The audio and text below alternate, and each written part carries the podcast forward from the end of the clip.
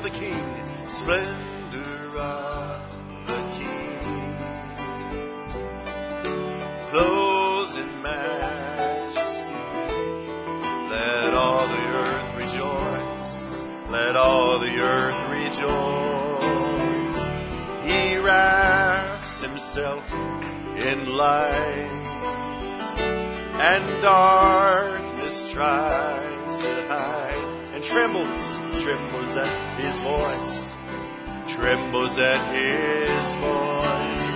But how great is our God? Sing with me, how great is our God? All will see how great, how great is our God. One more time. How with me, how great is our God? All will see how great, how great is our God. This is your house. Come and dwell. This is your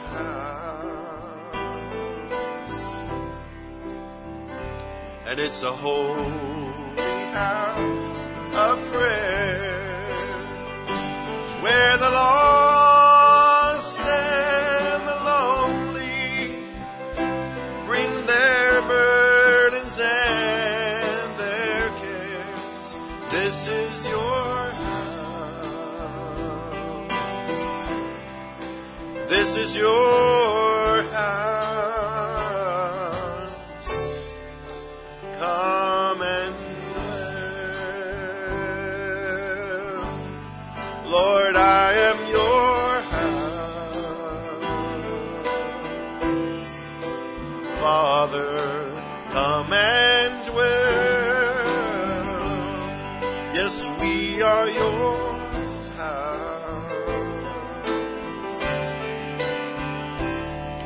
It's a holy house of prayer where the lost and the lonely bring their burdens and their cares.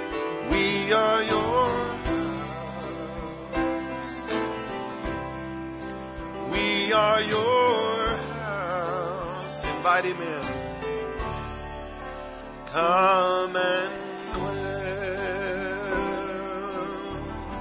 I have a maker.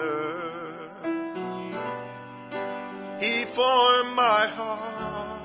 Thank you, Jesus. And before even time began, my life was in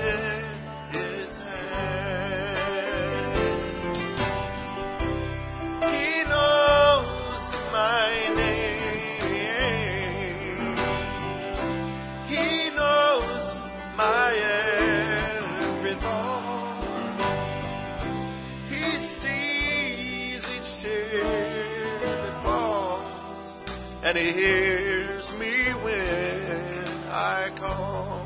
Thank you, Jesus. I have a Father. He calls me His own. He'll never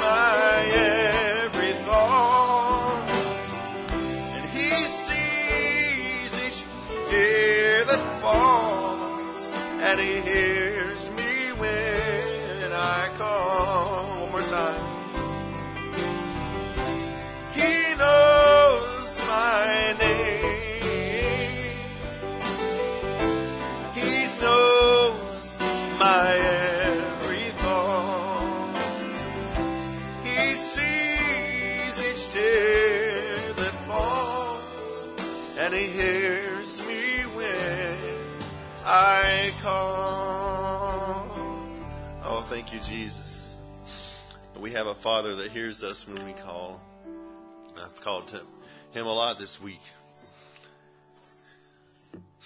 Thank you, Lord. You may have your seats for a few minutes. It's good to see everyone. Welcome to Hickory Bible Tabernacle. And um, uh, enter into the prayer request. Pray for my voice. That's a little bit, a little bit hoarse today. I was, um, brother, put it in E flat.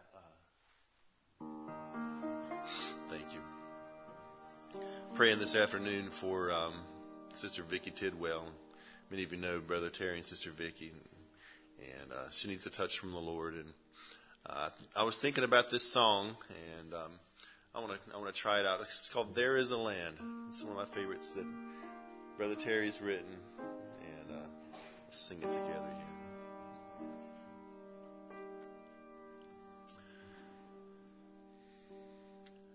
I've seen some pretty towns. You might say I've been around. I found no place to settle down, but there is a land,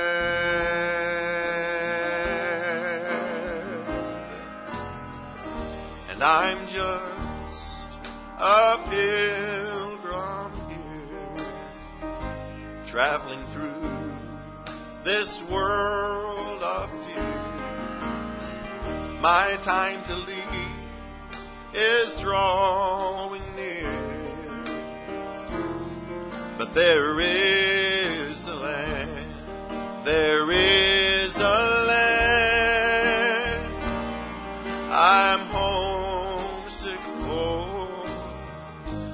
Though I've never seen it before, but I've got loved ones waiting on that shore. And there is a land,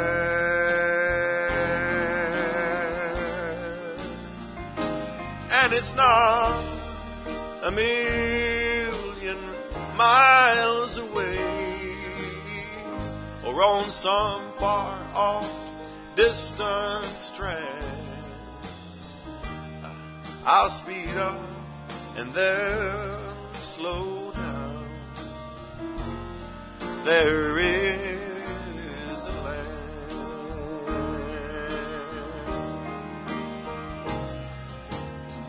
And why am I so homesick for? Just not myself here anymore. But now I'm looking for that open door that leads to that land. And so I'll dry these weeping eyes lift my head toward the skies. Let's stand and say farewell to this world goodbye. There is a land, there is a land I'm homesick for, though I've never seen. I've got loved ones waiting on that shore. There is a land, and it's not a million miles away or on some far off distant strand. I'll speed up and they'll slow down. And there is a land. Let's worship. There is a land I'm homesick for, though I've never seen it before. I've got ones waiting on that shore. There is a land,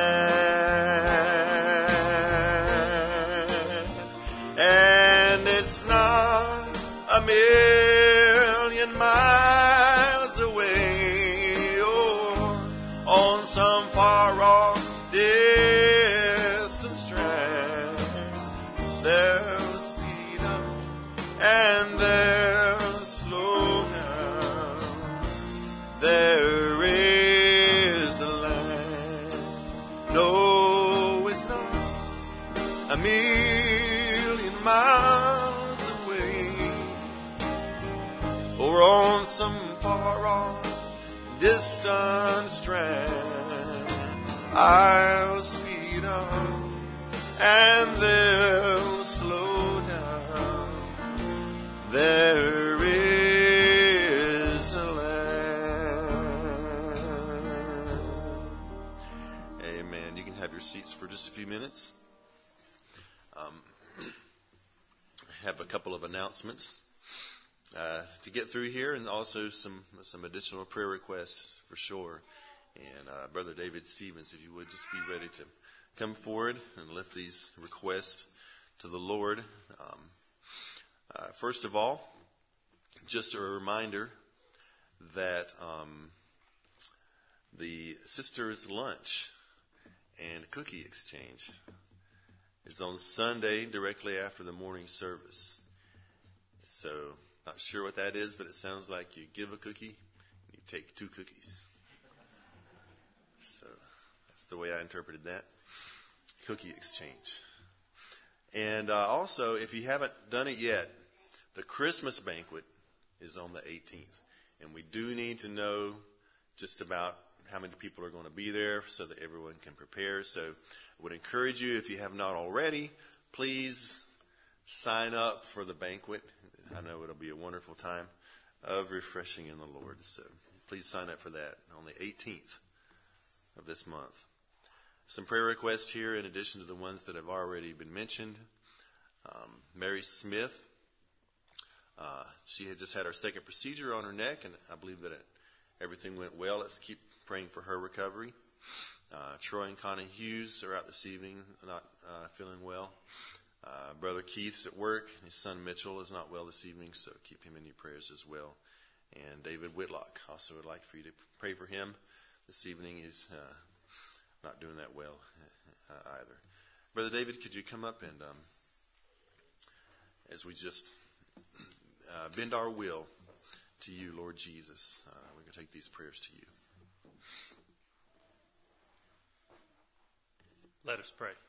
Dear Lord, Heavenly Father, we just thank you, dear Lord, for giving us an opportunity to come into your house, dear Lord, middle of the week, to lift our cups up, dear Lord, and ask you to fill them once again, dear Lord.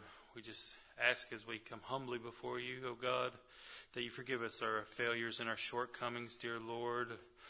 We just lift up these brothers and sisters that are we're just binding our faith with them, dear Lord, and lifting up and touching the hem of your garment, dear Lord. We just ask you to anoint their bodies, dear Lord, and restore them up for a testimony of your glory, dear Lord. We ask for those that are traveling that you be with them, those that are working, just go to them even now, dear Lord, and give them a special touch. And we just give this service, dear Lord, and tonight solely into your hands. May you be glorified, dear Lord. Anoint our ears to hear what we have need of. Anoint us afresh, dear Lord. May we leave this place saying that it's been good to be in your house, O God. We ask it all in Jesus Christ's name we pray. Amen.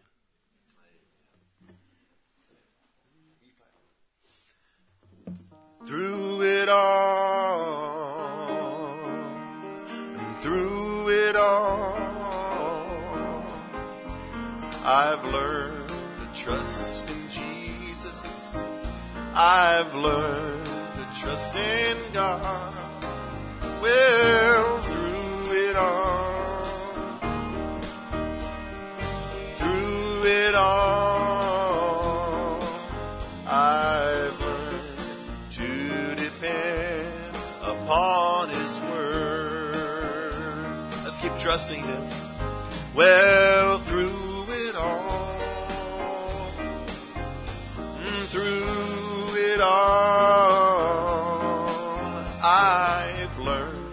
trust in Jesus, and I've learned to trust in God. Well, through it all, through it all, I've learned to depend upon His Word. I'd like to ask the deacons to come forward, and um, and we're going to take a uh, pause this evening to take the evening offering. So if you have tithes and offering to give as to the Lord, I pray you'll do that, and um, I pray that uh, God will bless those that have to give and those that do not. And uh, Brother Johnny, just lead us to the Lord in prayer and pray over these offerings.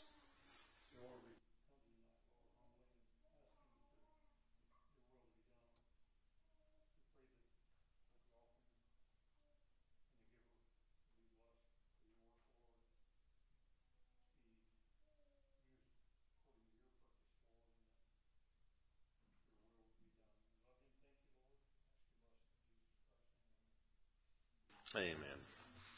I was doing my, Bible study yesterday and was reading in Mark 9.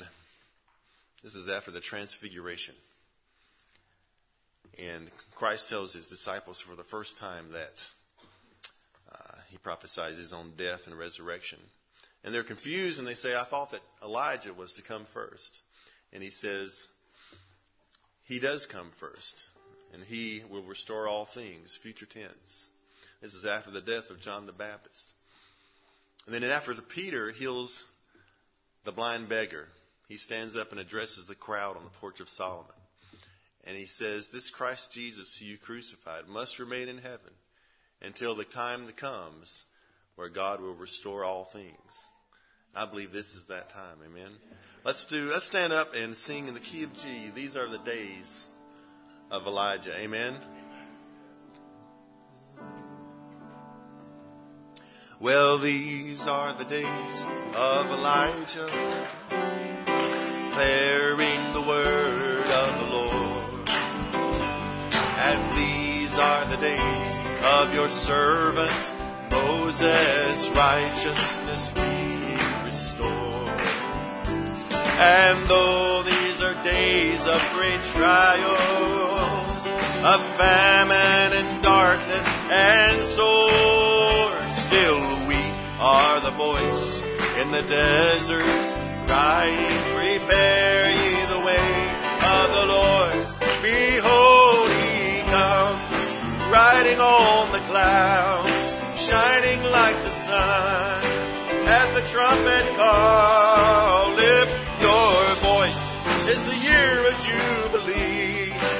out of Zion's hill salvation comes. These are the days of Ezekiel, the dry bones becoming as flesh. And these are the days of your servant David rebuilding a temple of praise. And these are the days of the harvest, the fields are as white in the world, and we are the laborers in your vineyard, declaring the word of the Lord. Behold, he comes, riding on the clouds, shining like the sun. At the trumpet call,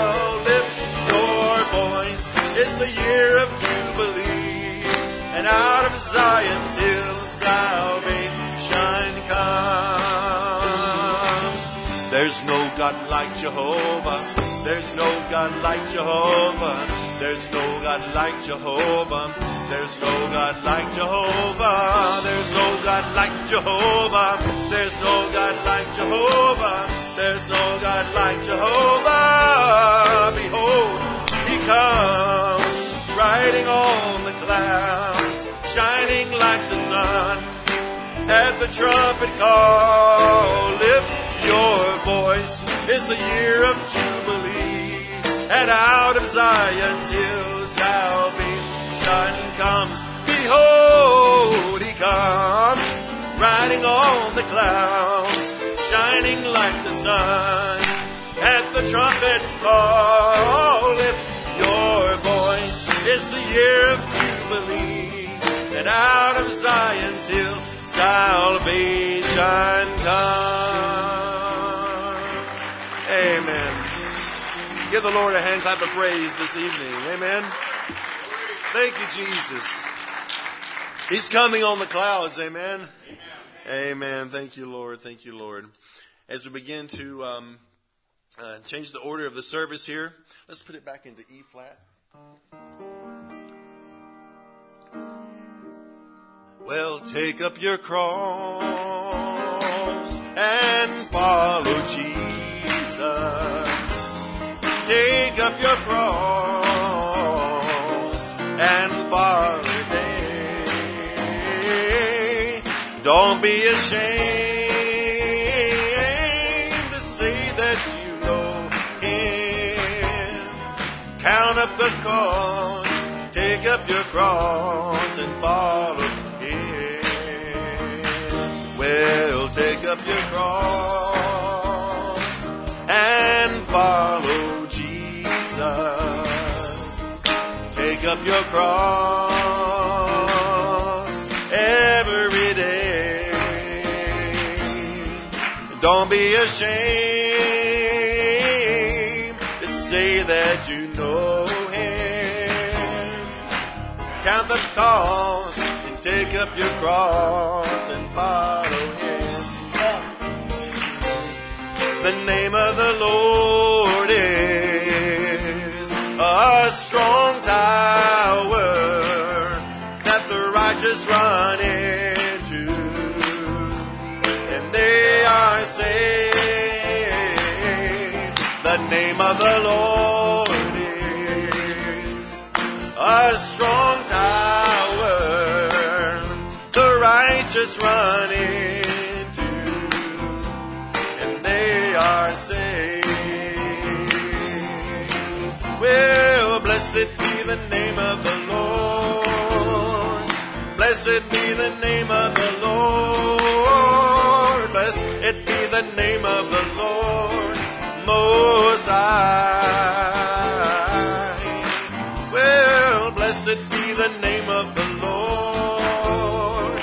Blessed be the name of the Lord. Blessed be the name of the Lord. Most High.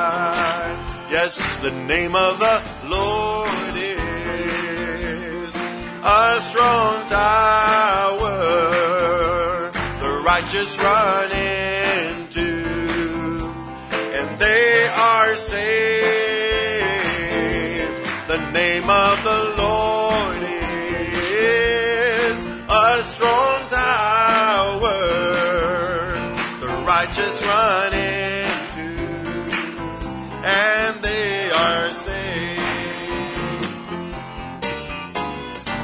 Blessed be the name of the Lord. Blessed be the name of the Lord. Blessed be the name of the Lord. Most High. Blessed be the name of the Lord. Blessed be the name of the Lord. Blessed be the name of the Lord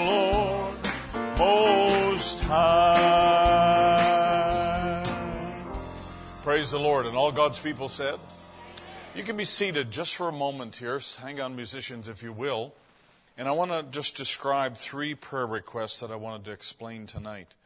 And uh, then we'll pray for these three individuals.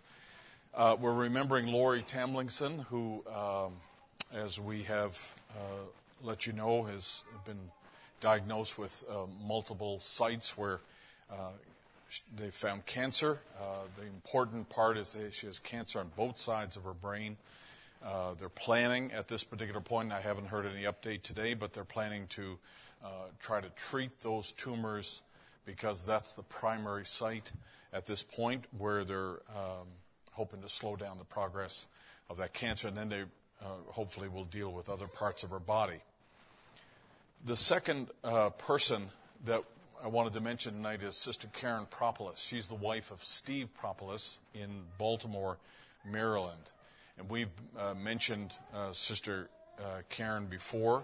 Uh, the hospice is saying that, uh, you know, unless God intervenes or unless there's a miracle, she's not long for this world. So I, I, wrote to Brother Steve today, communicated with him, and um, told him that we would certainly bring her before the Lord tonight in prayer. So it's very serious.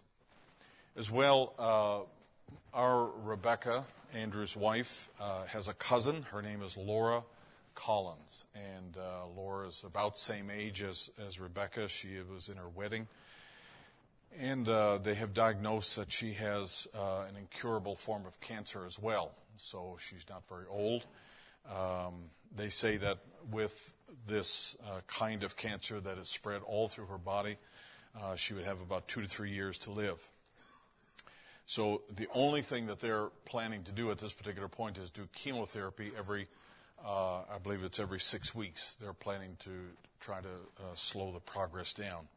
But the prognosis that they gave her today was not very not very good, and uh, Rebecca's very close to her, and um, you know is just a just a special friend, and uh, lives up in Edmonton, and uh, we want to hold her and her husband and her young kids. I think her oldest kid is about 10 years old uh, as a girl, and um, it's certainly been a great shock to the family. So uh, these are serious needs, and uh, I, I, told in, in each one of these cases, our God is able to do exceeding and abundantly above all that we could ask or think. And uh, sometimes when it seems like the deck, deck, is stacked against us, that's still no match for, uh, for our God. Uh, he's a healer, and we're just going to present these needs before Him and uh, just trust that He'd be merciful in these cases here. So let's stand to our feet uh, this evening again. And um, I'd like just to sing one little chorus, uh, Have Your Way, and then we'll join together in prayer if you don't mind. And these are members of the body, these are people who have served the Lord for many years. Uh, these are people that would pray for you if they knew about the need. So let's just join our hearts together this evening. Have your way. Have your way. Holy Spirit, fill our hearts and have your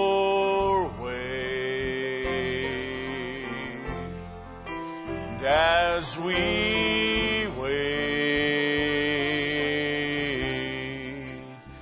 as we pray.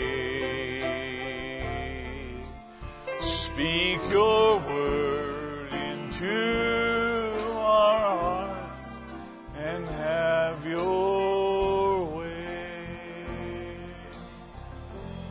Kind Heavenly Father, we bring our hearts, Lord, in, in line with you tonight, Lord, and with expectation, we just view this as an opportunity, Lord, where you can come by and speak to us, Lord, where you can visit us, even if it's just momentarily. A moment in your presence is a great and a precious thing to the bride of Christ. And Lord, we bring our petitions to Thee tonight, Lord. There are people here, Lord, that gathered together that no doubt have needs. I, I believe, Lord, if we went around this room, every one of us and everyone who's listening, Lord, would have things they would like to say to you if they had a moment physically in your presence. And Lord, we believe that you're attentive to our cry.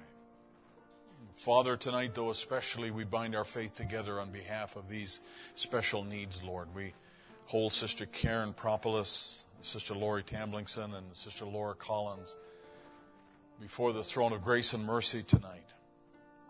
And we collectively, Lord, we want to just say that we believe you're a healer tonight, the same as you ever were. We curse this demon of cancer that would come and afflict your people. These are people, Lord, who are not elderly in any, by any stretch, Lord.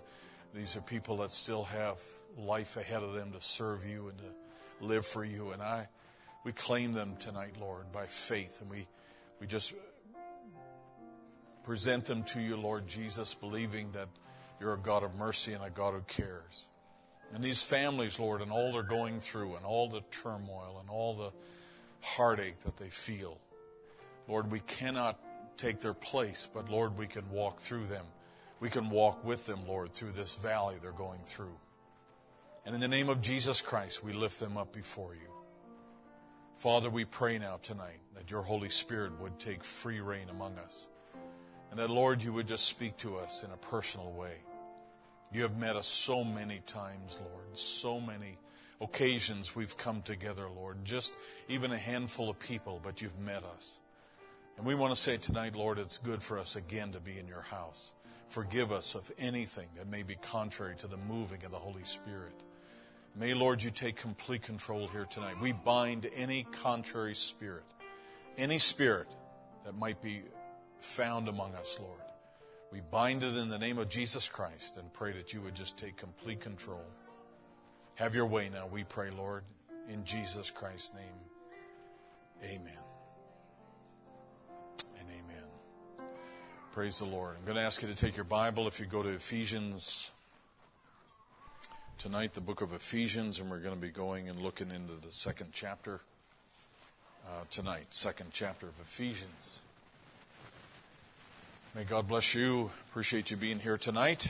And uh, I think it's uh, just always a wonderful thing that we can get together and just bring our Bibles and come and study without any uh, without any uh, fanfare or anything else, just in the simplicity of an evening like this, and just to be able to study and and uh, fellowship with one another.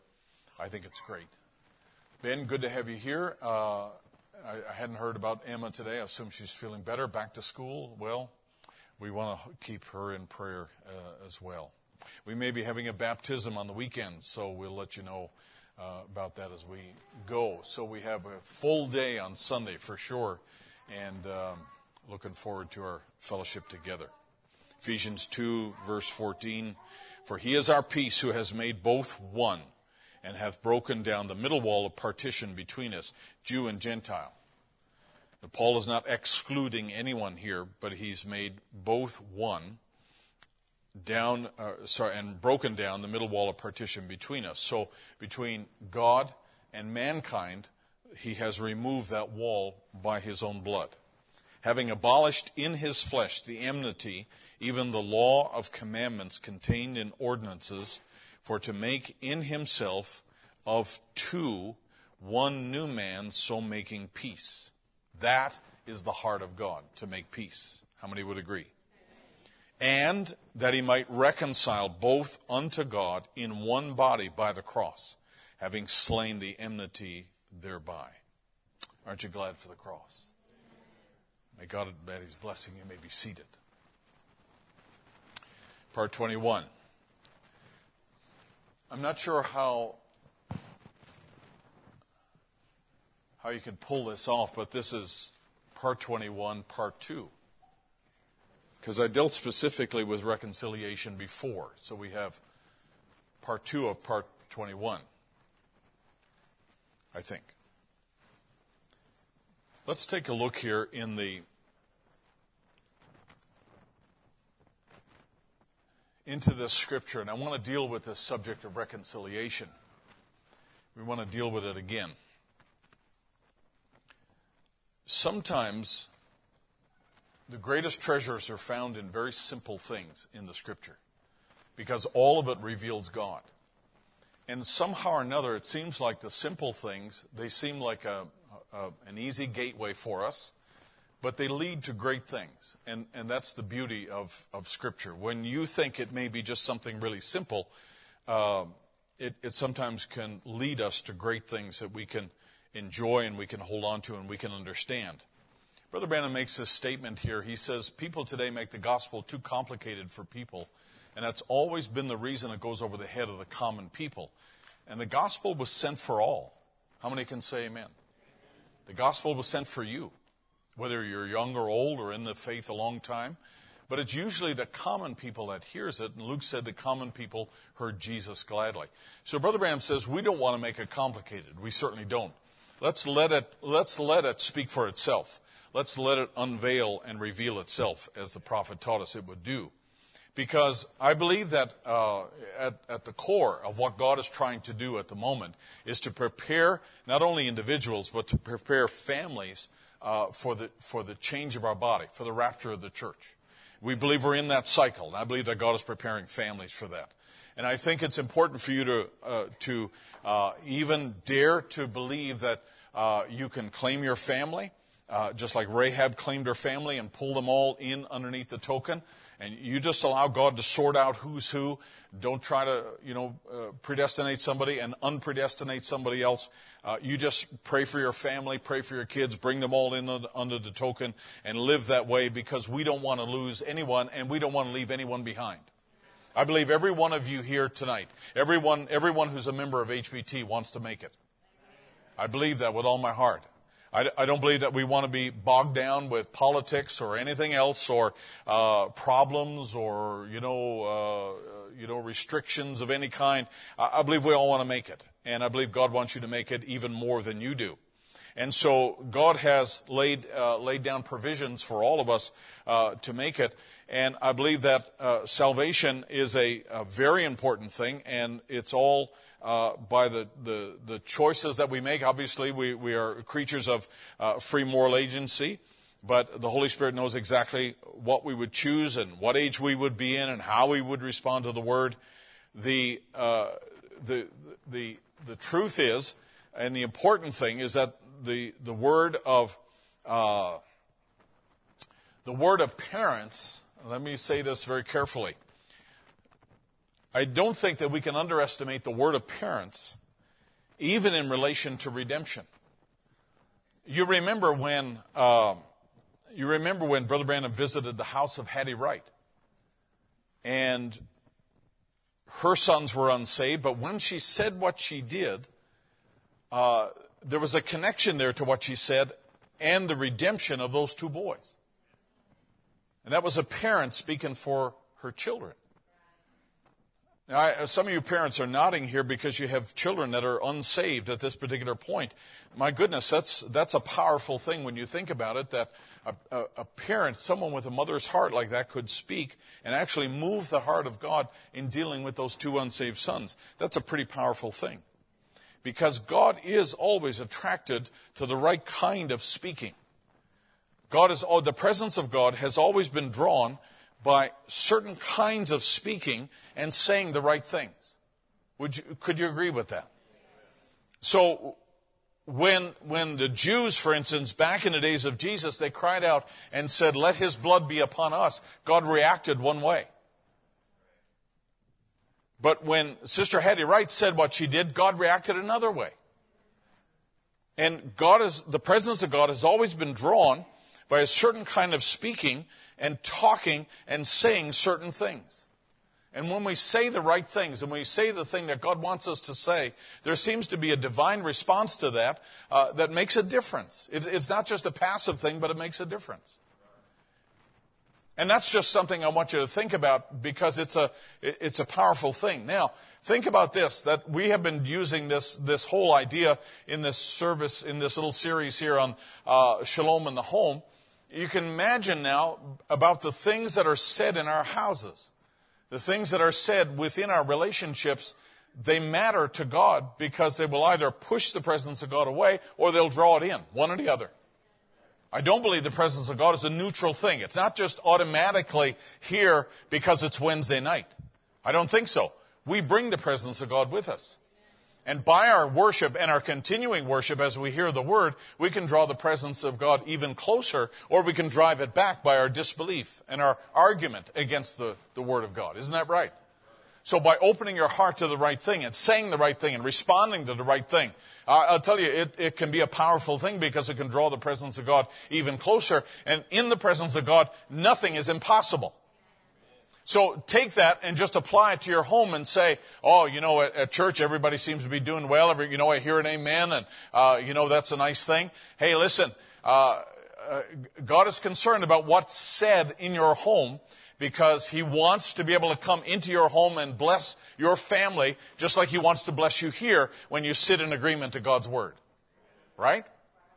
We we realized when we were raising our kids way back when we were uh, you know doing doing the first years of homeschooling and our boys' feet never touched the uh, the floor when they were sitting at their desk you know way back then and we realized that uh, you know part of our job was was to create an atmosphere where the Holy Spirit was always welcome to come into our school. That was one of the things we strove for. That was one of the things we fought for, is that the Holy Spirit would always be welcome to come into this school. He would be welcome to visit us anytime. And we'd be doing nothing that would grieve him away from that. And that was, that was a uh, kind of a, a, motive that we had. That was a, uh, if you like, uh, the modus operandi of our school. That was the, that was the vision of our school was to create that atmosphere and maintain that atmosphere. Because it's easy to kind of say it, write it down on paper, put it on the board, but it's a different thing to maintain it as you go through the trying times at home. So whether it's whether it's your in your homeschooling or whether it's in your uh, daily life, whether it's in your uh, coming together in the evening when you come together for a meal and you do family things together, what's said makes a difference.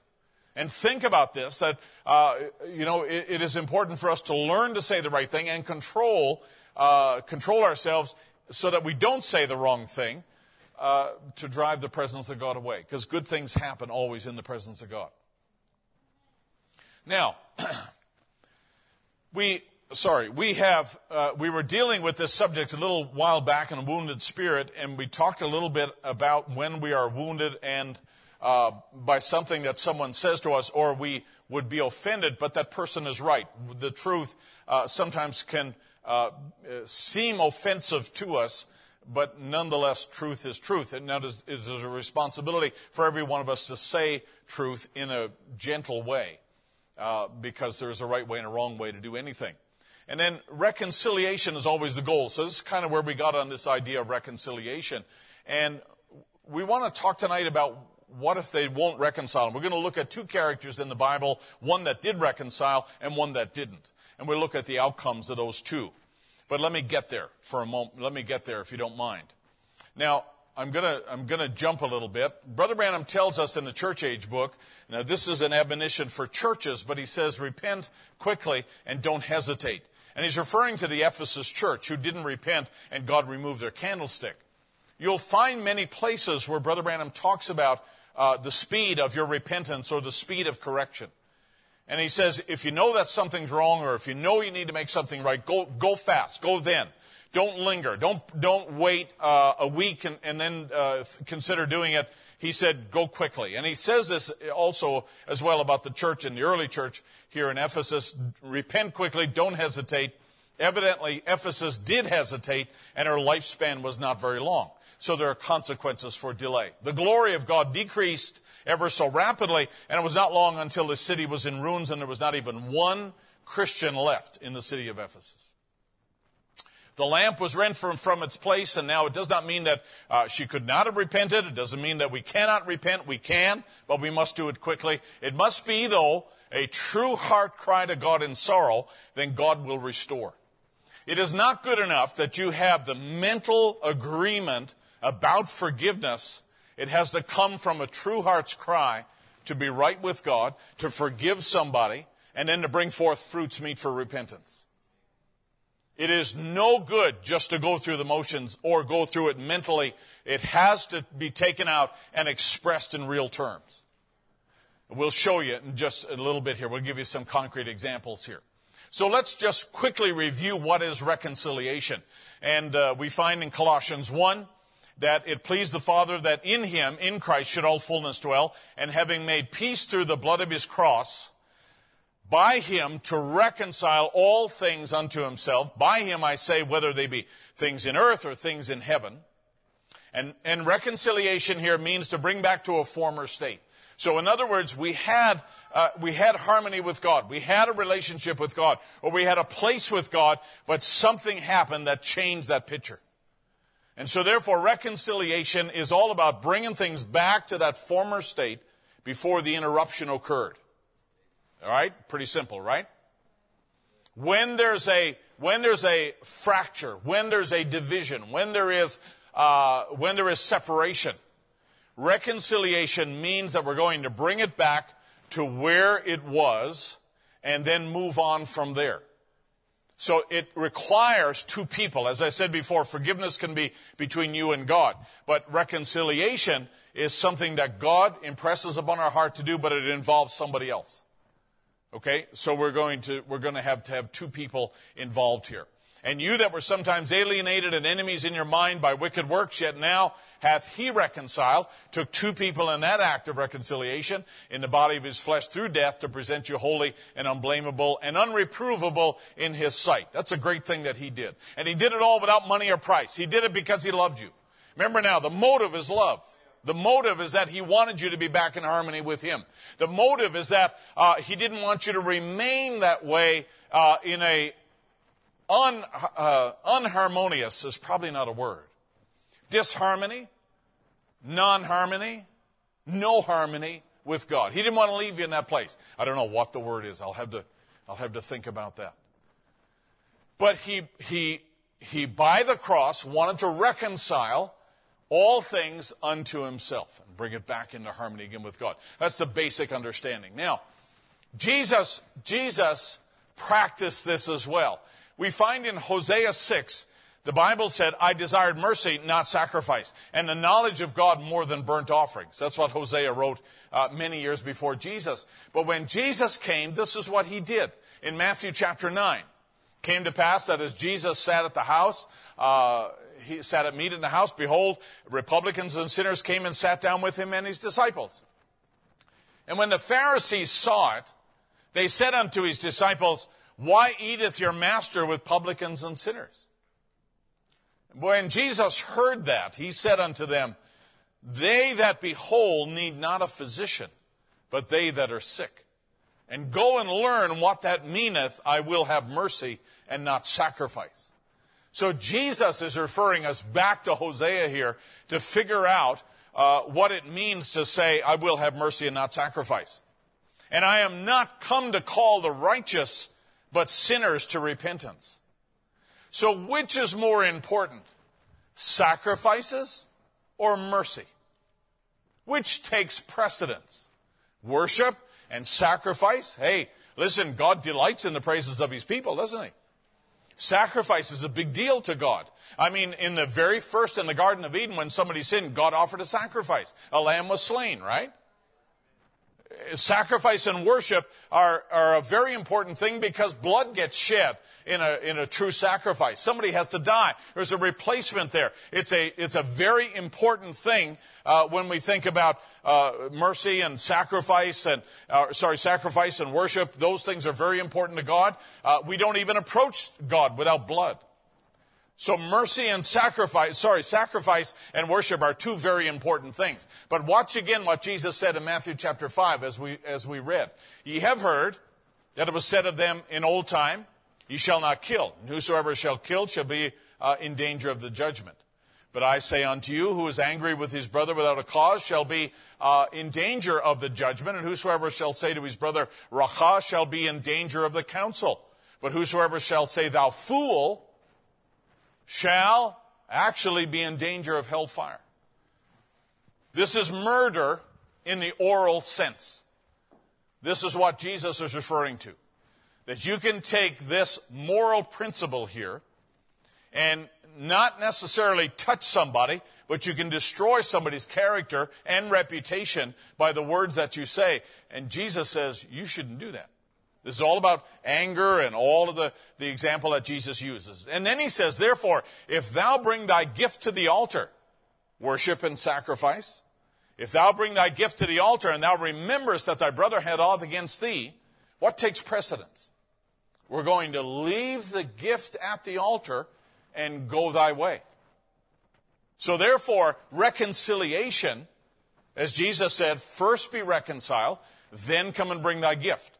So the first thing that God wants is reconciliation. Think about your house now. Think about your conversations with your spouse or with your children or whatever else. Think about that and think what comes first. It isn't necessarily that you write, uh, necessarily uh, necessary that you write the tithe check first, or that everybody looks good going to church and everybody's got coordinated clothing. That's, that's important to some people. The image we present is very important to some people. Right? Whether your special is practiced, that's important to some people. And whether we're looking good as a family in the pew, that is an important thing. Because you want everybody to look at you and say, my, they're such a consistently fine family. And they're here every service, you know that? And they just do so many things, and they're wonderful people. They must be just wonderful people.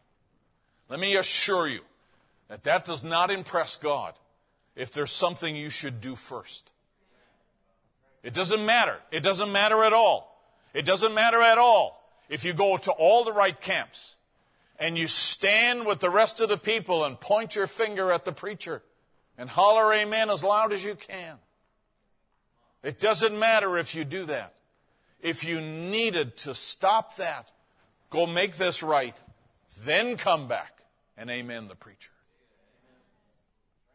Because a lot of it is just religious stuff. And God has never been attracted to or impressed by religious stuff. So He gives us, I'm not giving you this, He gives this, and that's why I come back to it again tonight. He gives us the priority that we need to first be reconciled, and then we practice mercy and worship. Mercy is an important thing. Worship is an important thing. But reconciliation, to me, here, is even more important than that. Can I go a little further? Reconciliation means to change the mind of somebody. To change the mind of somebody. And that's a challenging thing to do. But that's the, that's the challenge or the gauntlet that's laid down before us to change the mind of somebody. How that person thinks about me is probably going to require me going. It's probably going to require me uh, making the first step. We are not commanded anywhere in Scripture to wait until thine enemy comes to thee. We're not commanded anywhere to do that. When you remember that somebody has aught against you, you're supposed to go. That's what it says. So therefore, leave the, the gift before the altar and go thy way and come and offer, then come and offer thy gift. Agree Agree with an adversary quickly. Agree means to wish one well, to be well disposed of a peaceable spirit.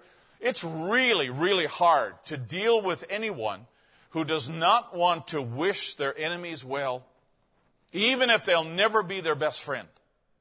You know what? I want them to make it. I want them to be well. I want them to be healed. I want them to grow and prosper. Even if, even if they don't include me in, my, in their life. Even if we never be best buddies again. You know what? I want to have, uh, I want to be well disposed of a peaceable spirit.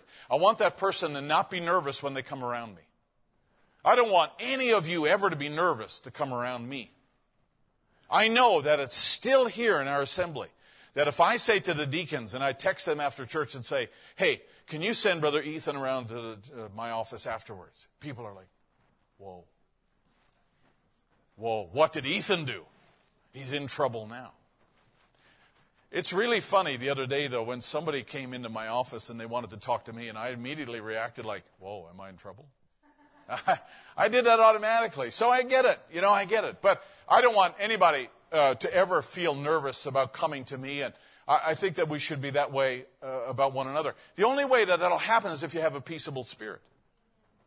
If every time you see somebody you argue, uh, or you have a difference, or you, you, you know you don't want to be around that person, they sense that. Dogs sense that. Dogs sense that. Animals sense that.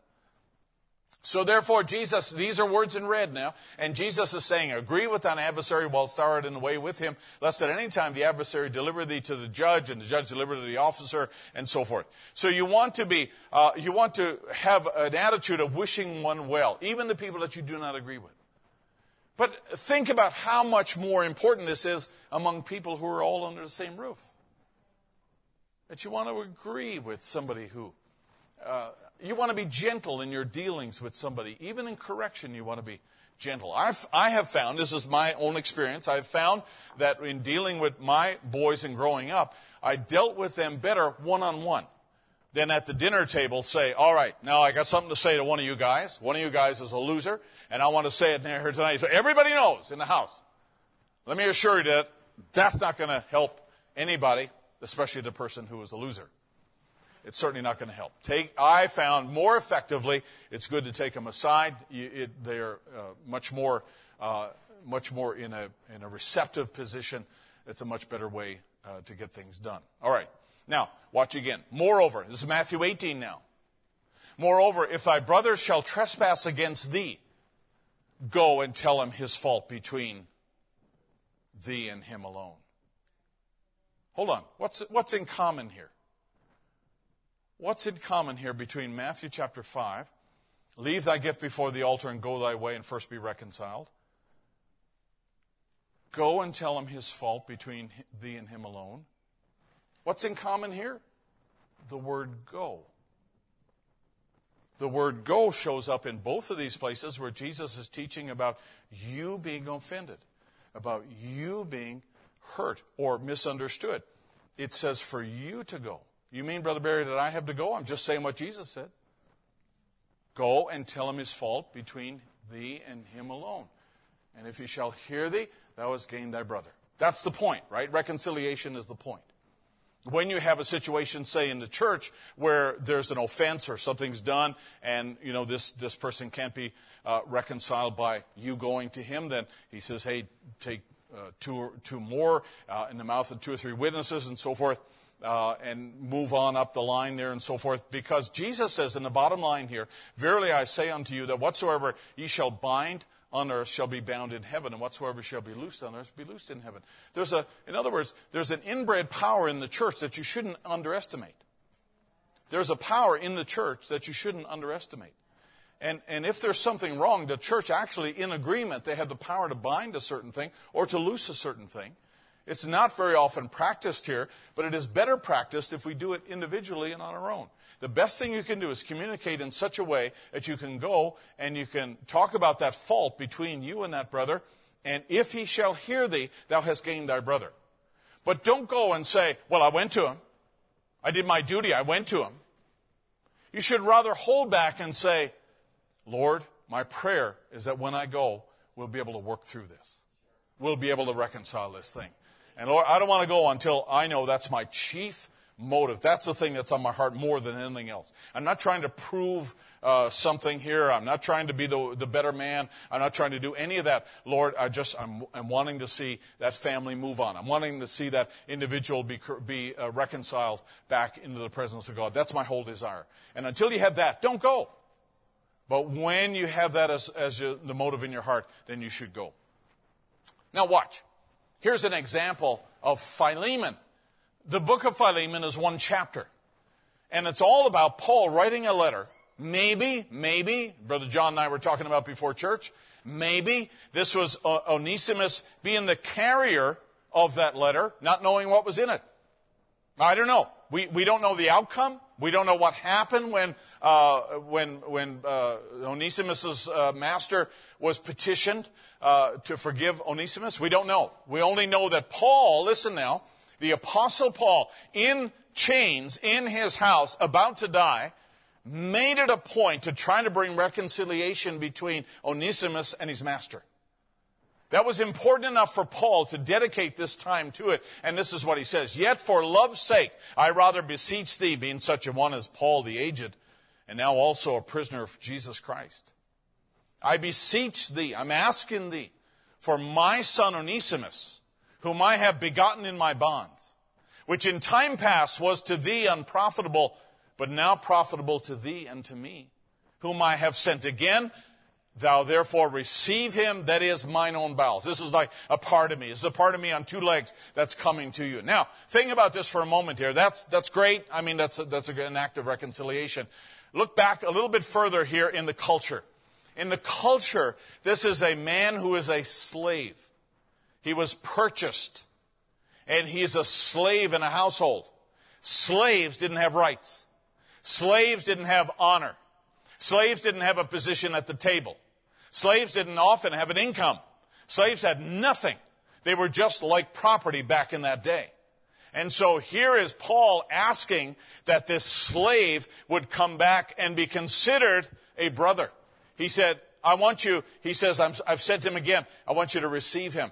Not only, not only as, as one who's reconciled back to thee again, but as a brother as well. Because not only is he a slave, in other words, of no, uh, you know, of no position in society, but he also is a slave that stole from his master.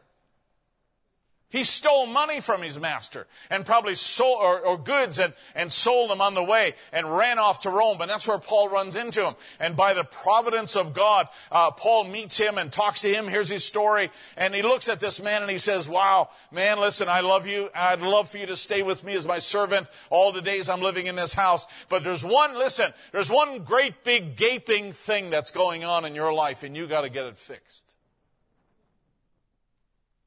And Paul takes the time to deal with this reconciliation between this man who's lower than a slave because he's a thieving slave and to come back to his master and have his master put his arms around him and wash his feet at the next communion service. Yeah. And Paul, Paul says it like this. Paul's got, you know, Paul's got this Onesimus and he's, and he's kind of like, you know what? This is, this is my buddy. This is my brother. This is my servant here. And I, I, am I'm, I'm throwing myself between. Look at what he's doing. I'm, I'm throwing myself between you and him. And I, I, I just want to beseech you here. I'm asking you that uh, Paul, Paul, an apostle and a, a prisoner of Jesus Christ, and I'm about to die.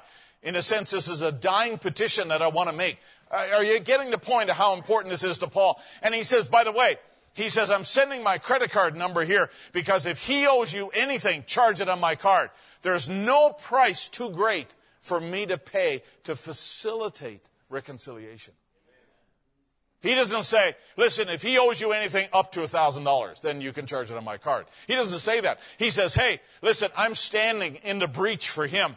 I'm, in a sense, I'm reflecting what Jesus did on Calvary for this man right here. And whatever it is that is to his charge, I want, I want it to be made right. And if he can't afford it, I want you to take it from my account. This is not a trivial thing. I just need you to understand that this is not a trivial thing. And therefore, if it's not a trivial thing for people who are not family, how about among family. Now, read what I wrote here. One of the early fathers said the absence of reconciliation robs the church of the power of unity. It doesn't just rob the church of unity, but it robs the church of the power of unity because I believe there's power when we all agree on something. When we all agree on anything, I believe that there's a power that exists among us. I wrote this when we remain at odds and insist on focusing on our points of disagreement, in other words, that becomes the conversation, that becomes the talk, and we insist on focusing on our points of disagreement, we risk, listen, we risk deepening our state of disconnection, which is the opposite of reconciliation. When we focus and we remain right there, and I will tell you, if Satan can get you to focus on your disagreements, he can leave town. He can go on to another church, right? He can leave town. When you're focused on your disagreements, when, when all you talk about is your disagreements, when all you talk about is how hurt you are, and when all you talk about is, is this, this issue, and she said it, he said it, they said it, she said, and they wouldn't sit next to me. Maybe they didn't want to. In this state, we miss the rich benefits of unity and suffer the passivity of an impotent church. I don't want to be an impotent church. But the costliest losses are the loss of satisfaction and joy in being part of God's plan and active work in the world to reconcile others to Him and to us. That is really good, Brother Barry. Amen. The costliest loss is the loss of satisfaction and joy in being part of God's plan and active work in the world to reconcile other people. In other words, you are, whether you like it or not, whether you know it or not, you have been given the ministry of reconciliation. So this is not just for preachers. You are a minister of re- reconciliation. You're an ambassador for reconciliation. And why should somebody believe you about reconciliation when you can't even reconcile yourselves together in the same church? Or you can't reconcile yourselves together in the same youth group. Or you can't reconcile yourselves together in the same family. Why should somebody be attracted to the message of reconciliation you bring when you've been given the minister of reconciliation? In other words, uh, you know, your uh, the sign out on our uh, church uh, uh, entrance out there. If we had a sign, if we had one of those nice stone lit signs that some churches have, like up the road, but we don't have. It should be, this is Hickory Bible Tabernacle, a ministry of reconciliation. Because that's really what we are. I mean, we are offering, we are offering the way out to this world. We are offering salvation. We're, all, we're throwing a lifeline to whoever wants to receive it, right? Isn't that true? That's what this message was. God threw a lifeline in the last day and said, grab a hold of this. It's got rapturing faith. I'll yank you right out of the world and back up in the glory where you belong. Somebody comes by in the street. You know what we say? We, we still say to them, grab a hold of it at the end of this line. We'll pull you right into the rapture with the rest of the bride. This is your way out. This is the way home. This is the reconciliation between you and God. This is it. We've got the message of that. So they come in among us here and sit down and say, wow, so all you people are reconciled, right?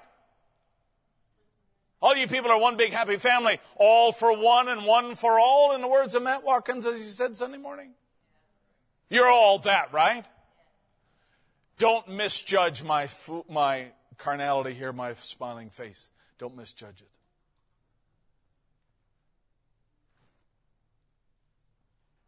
Is it all right if somebody comes in and examines? Is it all right if somebody comes in off the street and says, hey, if that's who you are, the ministers of reconciliation today, with a message of hope, peace, grace, and deliverance, if you're that people, and certainly you practice it yourselves, Certainly you got it, right? Certainly you're willing to go the extra mile, turn the other cheek, give the cloak. Certainly you're willing to lay down your anger and, and uh, you know, uh, disagreements and reconcile and come to the communion table washing feet and serving one another. Surely you are. Is it all right if somebody comes in and examines that? Is it all right if somebody comes in and looks a little bit, a little bit deeper than the surface and the singing? Oh, what lovely singing. Oh my, they sing like angels. Ooh, lovely.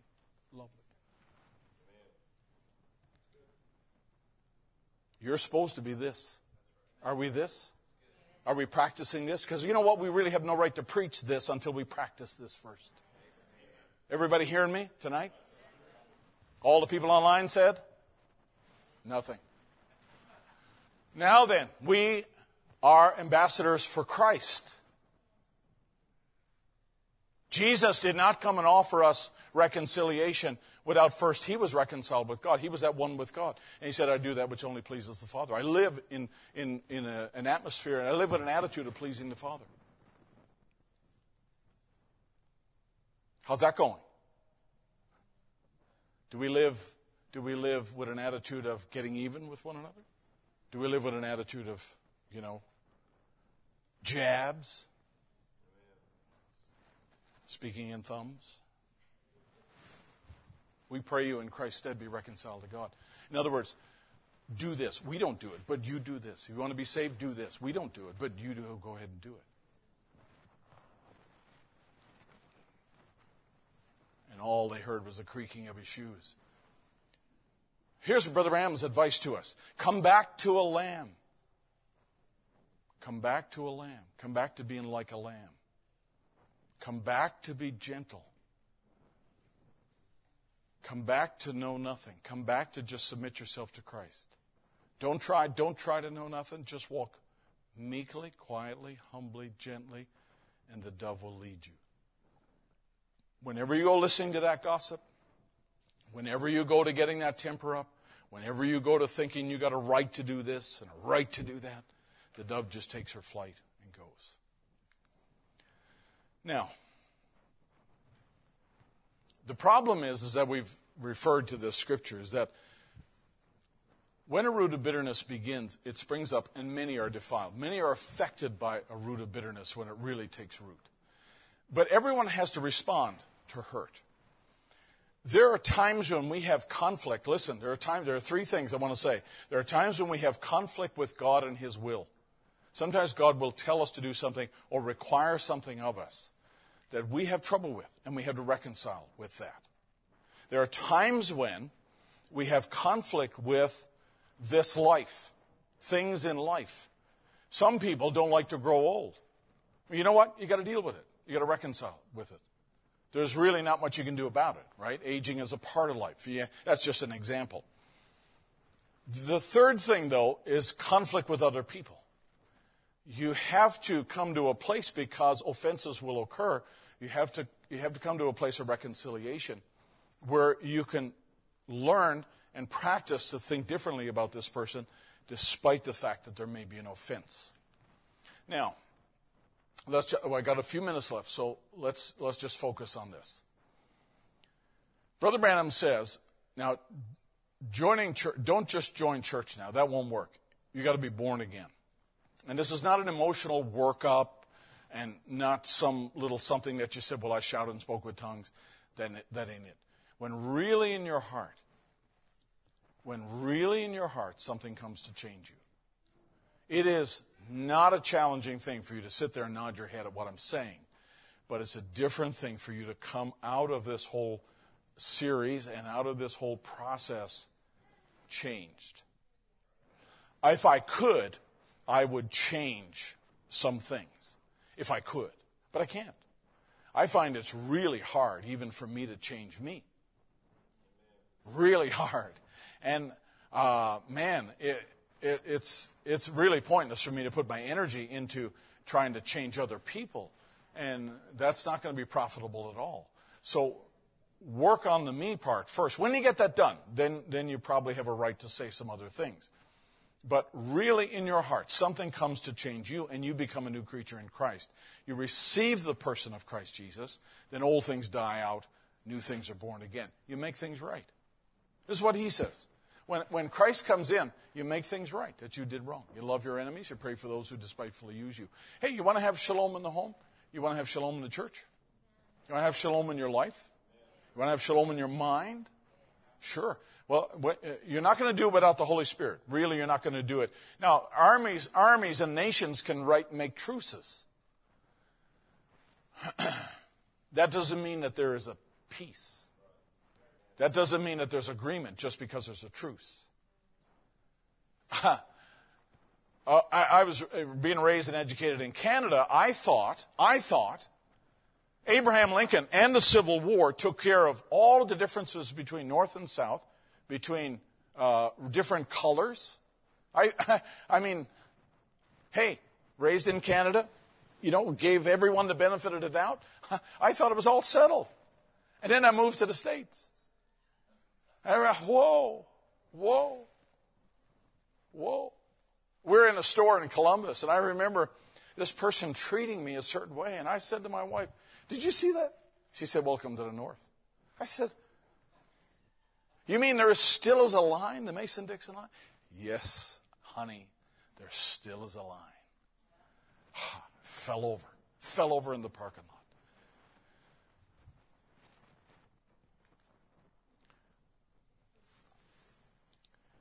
Now, watch. Rather than turn to it just for time's sake, Genesis chapter 50. If ever there was a person, if there was ever anyone who had a right to get even, uh, to remain unreconciled to his family, it would have been Joseph. Right? I mean, they owed him one big time. So Joseph goes through the, you know, the, the chapter where he reveals himself to his brothers and they all hug together and, uh, you know, everything is great and, you know, they, they move down to Egypt and they all come there and they live together uh, with Jacob and everything's great, right?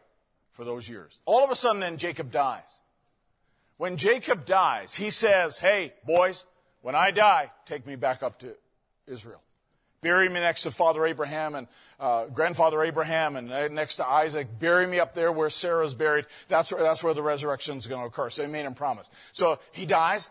Joseph takes a leave of absence. Off he goes up to Israel, buries his father, comes back. Ah, when he arrives back, his brothers all of a sudden it dawns on them and he said, wow, now father's not around.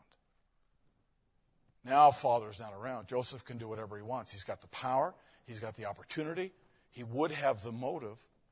He would have good reason, in other words, to get even with us. You know what? We're sunk. And they realize they're in a position, they're in a very vulnerable position now. And it all depends on whether, on whether Joseph really meant what he said. Because it isn't just good enough for him to say it. Watch what the, the scripture says. They sent a messenger unto Joseph, the brothers did. Thy father did command before he died so shall ye say unto Joseph, Forgive, I pray thee now, the trespass of thy brethren and their sin, for they did it unto evil. Now we pray, forgive the trespass of thy servants uh, of, of the God of thy father. And Joseph wept when they spoke it unto him. They actually sent a messenger, they sent an email. And they composed it and sent it to Joseph and said, Remember what Father said? Remember? We're just reminding you, just in case you never heard. Remember what he said? He said, Forgive. They did it evil. They realize that. They're sorry. They really meant, uh, you know, they're in, in their repentance. So you're going to forgive them, right? Because if they didn't, they were dead ducks. They had every right to think this way, in a sense. But when Joseph read it, he thought, How could they be still thinking? That I'm going to hurt them. And it says that he wept. And his brothers also went and fell down before his face, and they said, Behold, we be thy servants. They're bringing themselves lower than brothers, lower than family. And Joseph said unto them, Fear not. For am I in the place of God? In other words, am I a judge? But as for you, you thought evil against me. But God meant it unto good to bring to pass as it is this day to save much people alive through the famine. Now, therefore, fear ye not.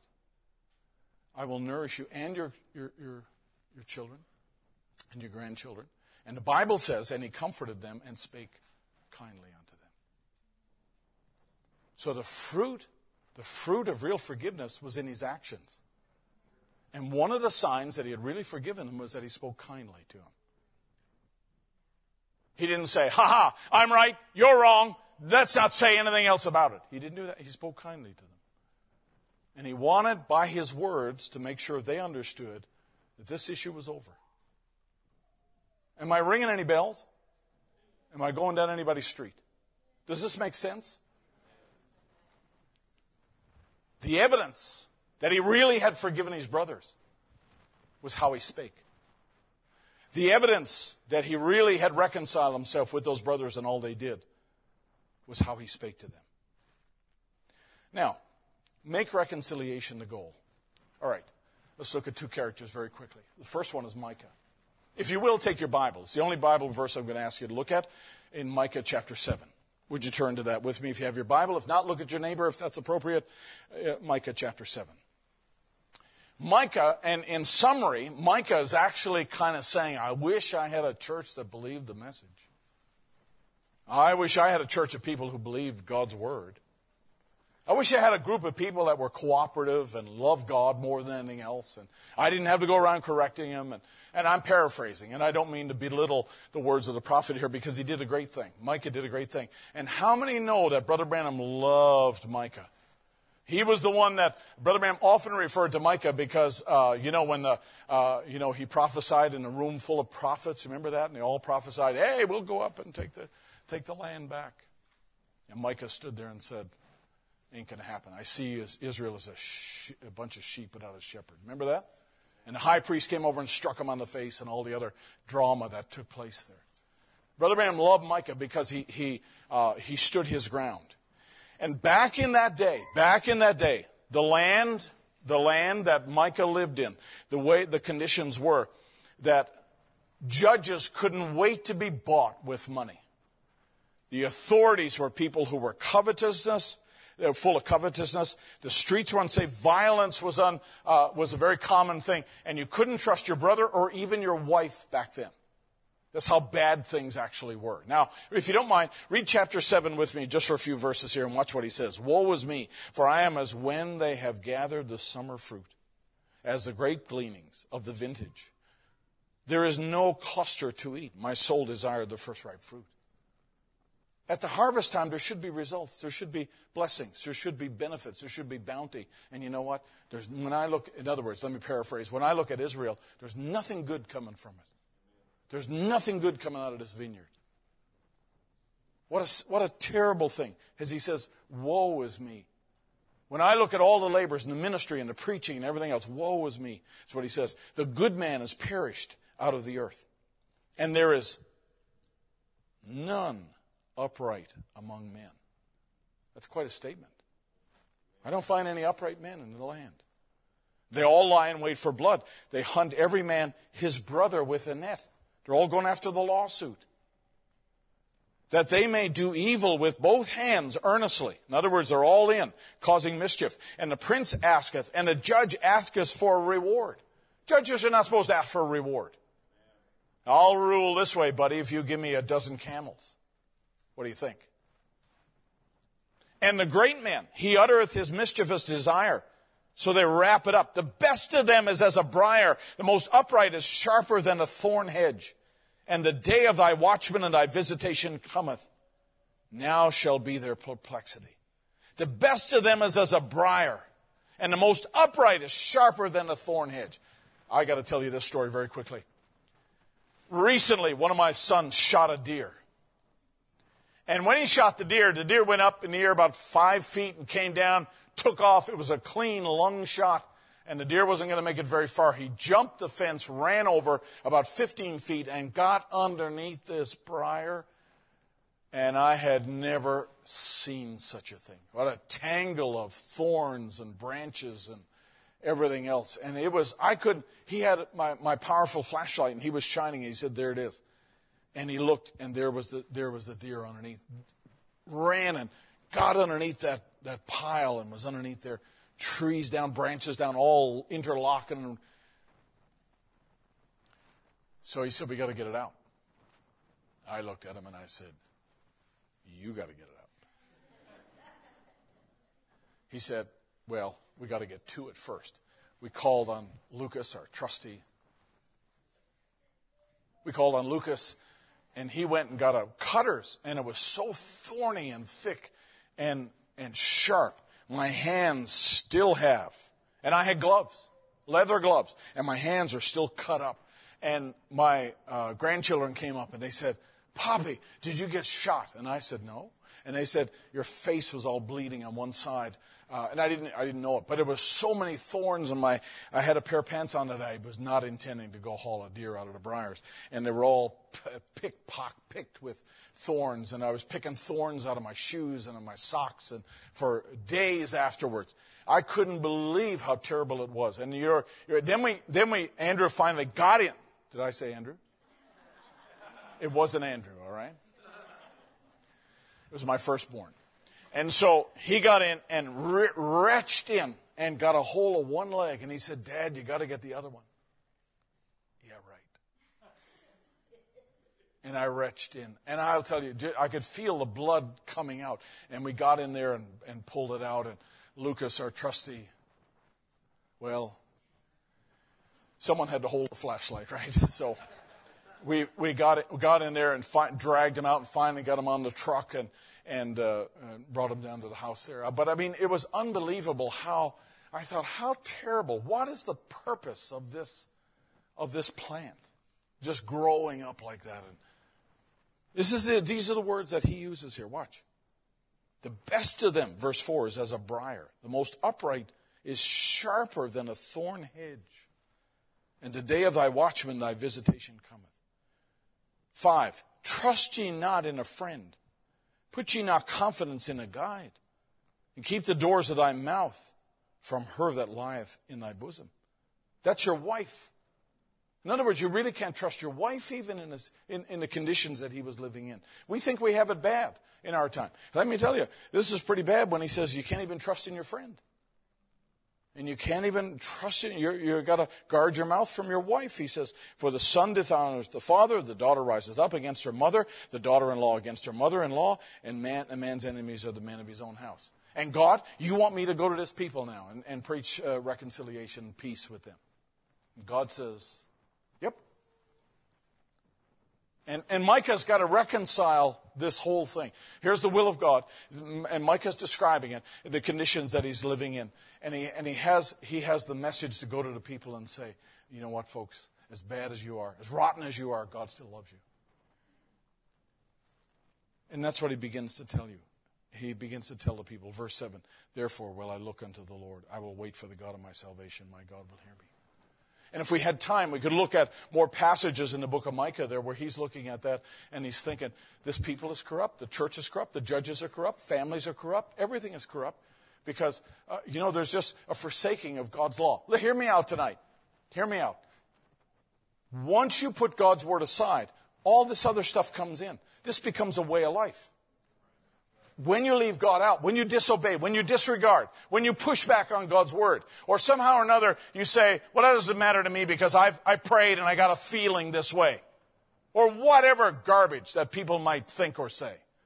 And, and all of a sudden, the Spirit of God has moved aside, the Spirit of God's, uh, you know, departed here. These are the kinds of things that happen. And Micah's right in the middle of that. Micah's right in the middle of that and wondering, surely there's got to be a church somewhere I can go to where people believe the message. And God says, You know what? But I called you here. I called you to this place. And he says, Well, therefore I'll seek the Lord. And he reconciles that whole thing because he loves God. And he puts the love of God first. The second thing I'd like to say is that there's another character in the Bible who never, ever would reconcile, and that was King Saul. And we find over here, and without going into a lot of details, a story you're familiar with, David said in his heart, I shall now perish one day by the hand of Saul. There's nothing better for me than that I should speedily escape into the land of the Philistines. And Saul shall despair of me to seek me any more in the coast of Israel. So shall I escape out of his hand. And you know how this all began? Was when a spirit of jealousy creeped in. Remember? And, and David comes back from the battle and he's, you know, he's, he's walking down the street and people are shouting, oh, Saul has killed his thousands, but David his ten thousands. And everybody's happy. Everybody's rejoicing. But that was like seeds of jealousy that just dropped in Saul's heart. And you know what? He never countered that. And he never, even in attempts to try to uh, make this right, and when David spares his life, once in the field, once in the cave, and David tries to show mercy unto Saul, Saul does not turn around and say, Well, I'll repent and get this jealous spirit off me here. He doesn't do it. He turns right around, comes back after David here. And even when Jonathan disagrees with him, his own son, and now they got now they got disharmony in their family. And, and Saul, uh, you know, he looks at that, and rather than try to make peace with with Jonathan, he actually tries to kill him.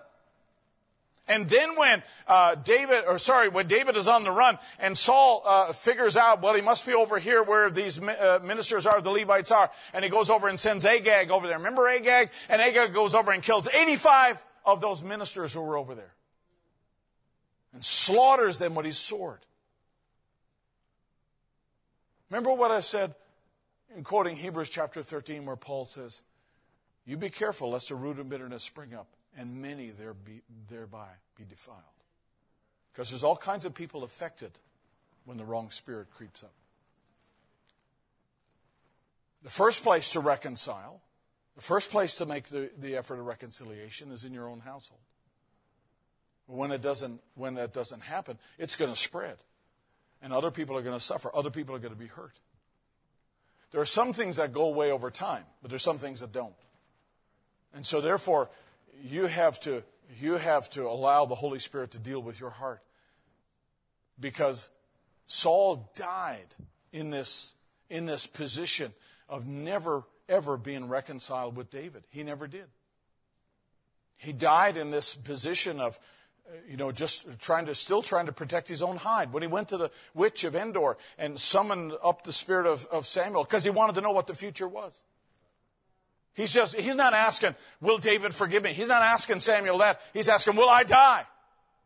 What's going to happen to me? Is it going to hurt? He's just concerned about himself. And the wrong spirit will make, listen, the wrong spirit will only make you think about yourself. It'll never allow you to see the other person and how they feel, how they've been treated.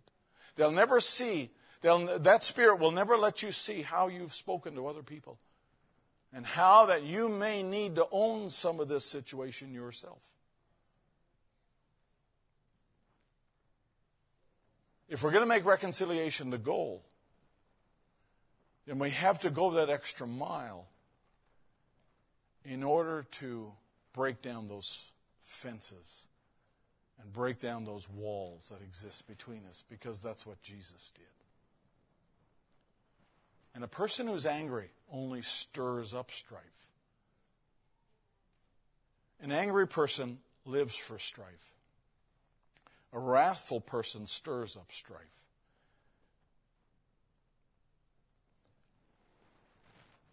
And a soft answer turns away wrath. Let's stand to our feet.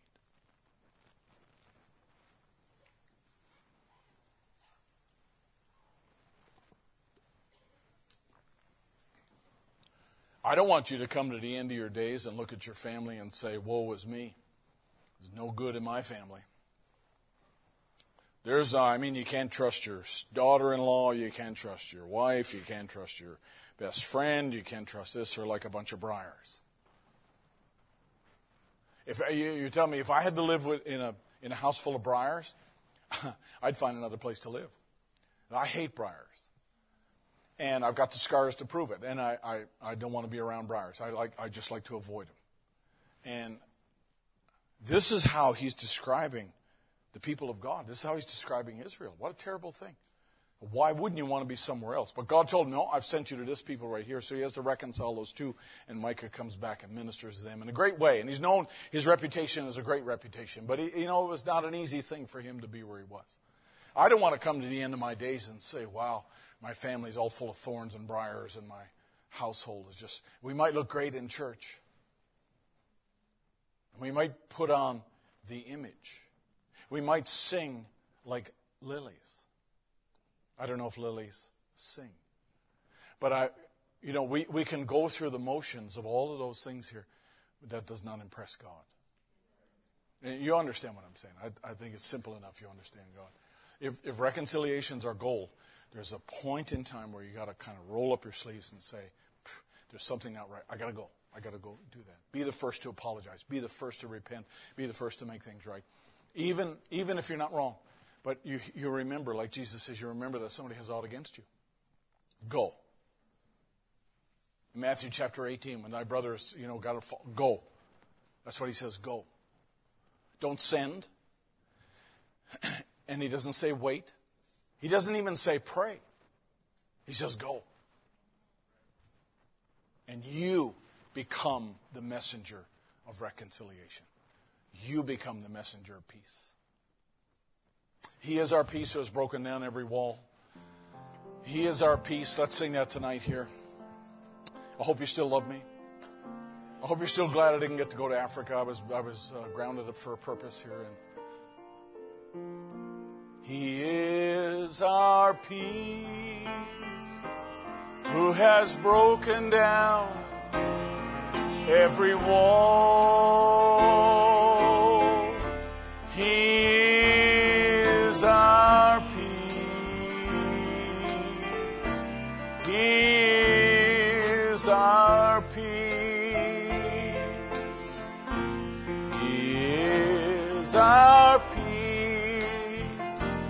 Who has broken down every wall.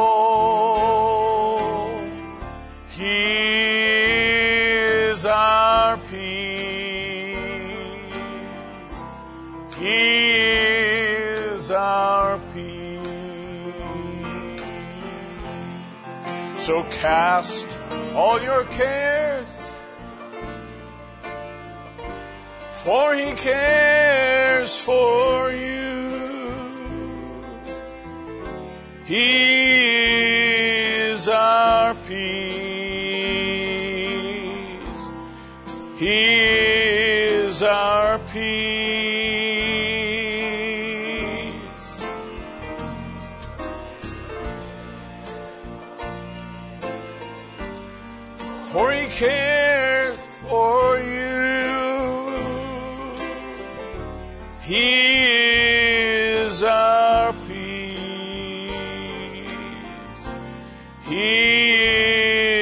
Is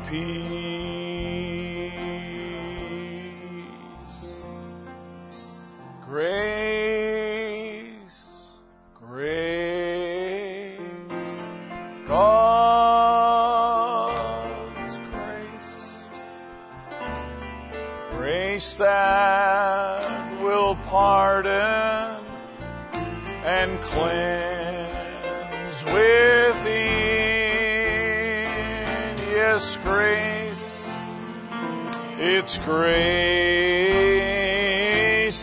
God's wonderful grace,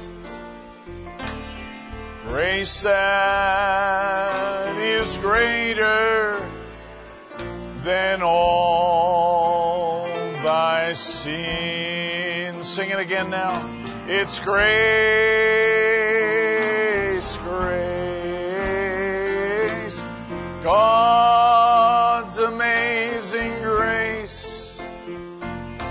It's grace that will pardon and cleanse within.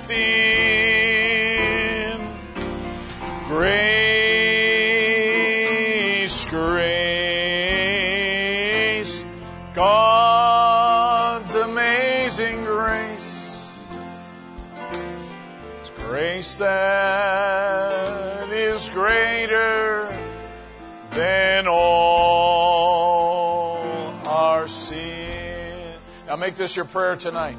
I want to live the way He wants me to live.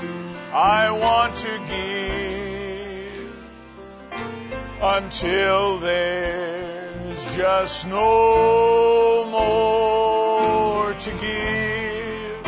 I want to love.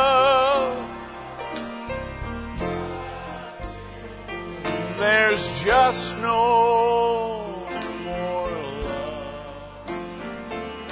I could never, ever outlove the Lord. One more time. Just make it your own song now, your own prayer. Want to live just the way that He wants me to live. Close your eyes. I want to give, Lord. There's just no more to give. Give me that kind of heart, Lord. I want to love until there's just no more love. Just no more love. For I could never,